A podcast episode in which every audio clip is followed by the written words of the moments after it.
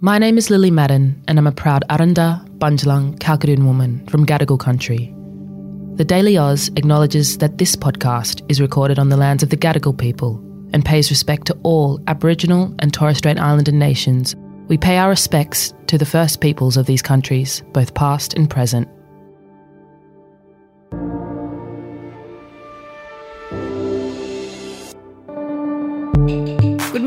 And welcome to the Daily Oz. It's Monday, the 29th of January. I'm Zara. I'm Sam. Vapes are absolutely everywhere. They're at the beach, they're at the pub, the park. They might actually be in your hand right now. But when it comes to vaping in Australia, everything is about to change. And so we thought it was a good time to stop and reflect and to look at how we got here and what's happening next with vapes. TDA has been working on a three part investigation into vaping in Australia the laws, the loopholes, and what they're doing to our lungs. In today's episode, we're going to go with TDA podcast producer Ninah Kopel from the local tobacconist to the lab to find out what's actually in a vape. Before we get there, though, Sam, what's making headlines this morning? Over the weekend, Australia joined other nations in pausing funding to the UN's Refugee Agency for Palestinians over allegations some members of its staff were involved in the 7th of October attack by Hamas on Israel. In a statement, Foreign Minister Penny Wong said Australia is deeply concerned by the allegations and is consulting with international partners. The UN has launched an independent investigation into the claims, and several workers have been fired. In a statement yesterday, the Commissioner General of the agency said it would be immensely irresponsible to sanction an agency and an entire community it serves because of allegations of criminal acts against some individuals, especially at a time of war, displacement, and political crises in the region. On Friday, the International Court of Justice, which is known as the ICJ, handed down a provisional ruling after South Africa accused Israel of carrying out a genocide of Palestinians in Gaza. The ICJ ordered Israel to take all measures to limit deaths in Gaza, but the court did not order a ceasefire. The South African government welcomed the court's finding and said it expects Israel to accept the measures, while the Israeli government called the accusations a quote, vile attempt to deny a country's fundamental right to defend itself. Israel must report back to the court on its compliance within a month. The US state of Alabama has carried out the country's first execution using nitrogen gas. Human rights experts had warned against the method, which involves slowly depriving an inmate of oxygen. Kenneth Eugene Smith was convicted of murder and sentenced to death in 1996. He had been subject to a previous failed execution attempt after prison staff couldn't access his veins to administer a lethal injection. The US Supreme Court rejected multiple requests to delay or stop his execution last week. Smith was pronounced dead on Thursday night, local time. And today's good news. A Gustav Klimt painting, thought to have been lost for the last 100 years, has been found in Austria. The portrait is believed to be one of the last works Klimt painted, according to the auction house who rediscovered the piece. The painting will be exhibited internationally before being auctioned off later this year, where it's expected to sell for as much as 50 million euros.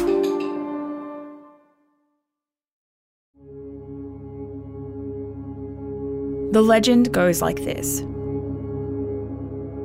A pharmacist in China, Hon Lik, tries to quit smoking. By some accounts, he's smoking up to three packs a day, so it isn't easy. One night, he falls asleep with a patch on and has a nicotine fueled nightmare. He's in the ocean and he's about to drown when a wave turns into a giant cloud of vapor.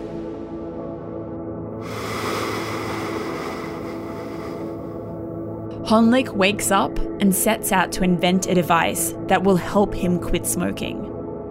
And he goes on to develop the first vape to have mass commercial success.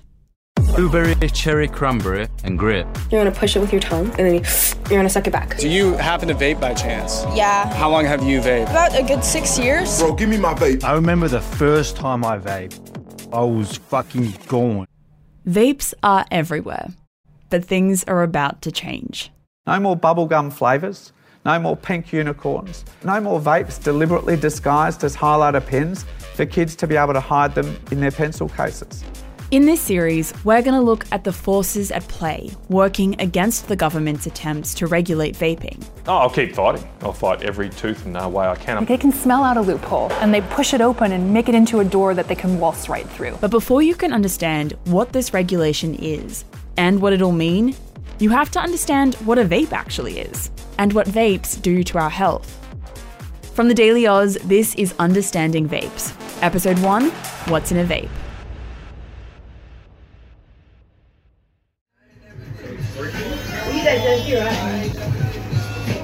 Oh, do you have a vape list?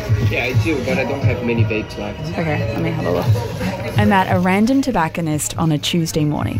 Which ones do you have? Uh, blackberry, banana, lychee, blue res, cinnamon, and cantaloupe. Ooh, maybe a cinnamon, please. Just one? This one, please. Thank you. It's been illegal to buy a nicotine vape in Australia without a prescription for years. But the one I buy doesn't actually say it has nicotine in it. Thanks so much. The only way to know for sure what's in a vape is to get it tested in a lab.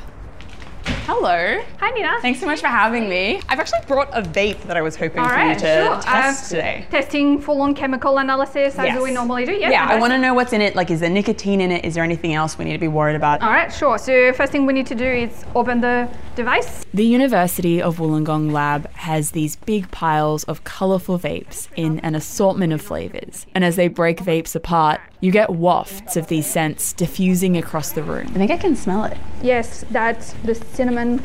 Dr. Celine Kelso is doing our analysis for us. Once she extracts the liquid from the vape, she puts it in a machine for testing. So let's put the sample on and then start the analysis. When we have the results, her colleague talks us through what they found. Let's start with the cinnamon. Like, what, what kind of level is that? Yeah, so that's obviously reasonably low concentration. This is Dr. Jody Moller, senior lecturer in the School of Chemistry and Molecular Bioscience. But cinnamaldehyde is banned, so it's not allowed to be there in any concentration. Right. Cinnamaldehyde, the chemical substance that makes up the cinnamon flavour, has been banned from vapes because we have evidence that inhaling it can cause health issues. What else are you noticing from this? Obviously, the really high concentration of nicotine is obviously a standout. So 50, high? 50 milligrams per mil, huge peak. That's the equivalent of consuming the nicotine in about 25 to 50 cigarettes.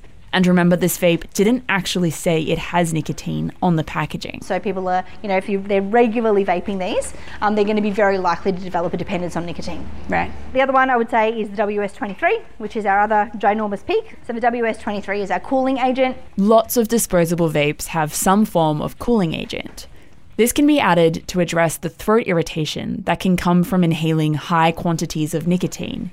But coolants themselves can also cause irritation. In some of our samples recently, we found ethylene glycol, hmm. which is the main component in antifreeze, and we found it at reasonably high concentrations. So the highest concentration was about 80 times higher than the concentration that is predicted to cause unbearable respiratory discomfort. And that was in a sample that was taken off a school kid. So we don't know how that school child was even tolerating vaping that particular sample when the concentrations of a hugely irritating compound were that high. Antifreeze is like what used for fridges, air conditioning? Yeah, exactly right. And we know that um, by oral ingestion, antifreeze is extremely toxic. Right, so we've got the nicotine and the cinnamon flavouring are the ones that would be not allowed, and then we've got that coolant, which you said at that level could be potentially dangerous. Could be absolutely concerning. Yeah, that's correct. And then obviously there's the things we can't see here. Because here we're only analysing the liquid. Right. We didn't actually generate a vapour and analyse the vapour. Right, so there's potential dangers in the vapour. There's also that that um, coil metal exactly. concern you were telling me about Yeah, before. that's right. So we also get to see what these things look like inside after they've been used. And what do they look like Um, inside? so what we tend to see is a large amount of scorching on the coil. The coil's a bit of metal wire that works to heat up the liquid in your vape and turn it into vapour. When a disposable vape is brand new, like the one I brought to Wollongong, it's just a piece of clean metal wrapped around some material which is soaked in the vape juice. But after some time, things can look a bit different. So when we open them up, we get quite a lot of blackening um, have on one of the material.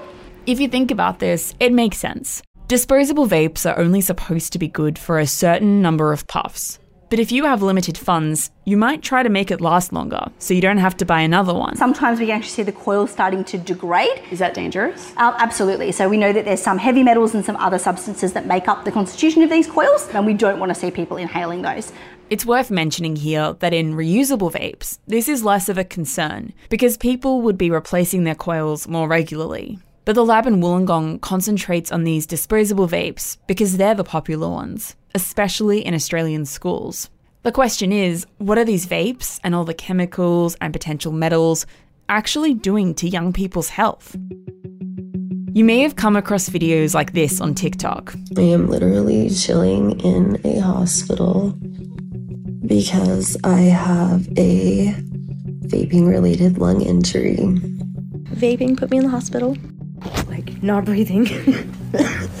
it's really scary. My heart is a lot smaller than the average 21 year old, and it's because of vaping. I want to understand how commonly people are being hospitalised for health issues related to vaping in Australia. So we put in freedom of information requests for Queensland, Victoria, and New South Wales. and that's just asking the government to release whatever information they have to us. That's correct, yes. Daniel Lo Surdo is a journalist at the Daily Oz, and he often does stories on vaping. In Queensland, there's been 79 total hospitalisations over the last four years. So in Victoria, there's been 45 total hospitalisations. So that's a bit lower than Queensland. It is a bit lower, yes. And one of the reasons for that was because in one of the years there was an admin error, which is totally out of our hands, Mm. and it just resulted in there being no actual specific data for vaping hospitalisations in Victoria. Right.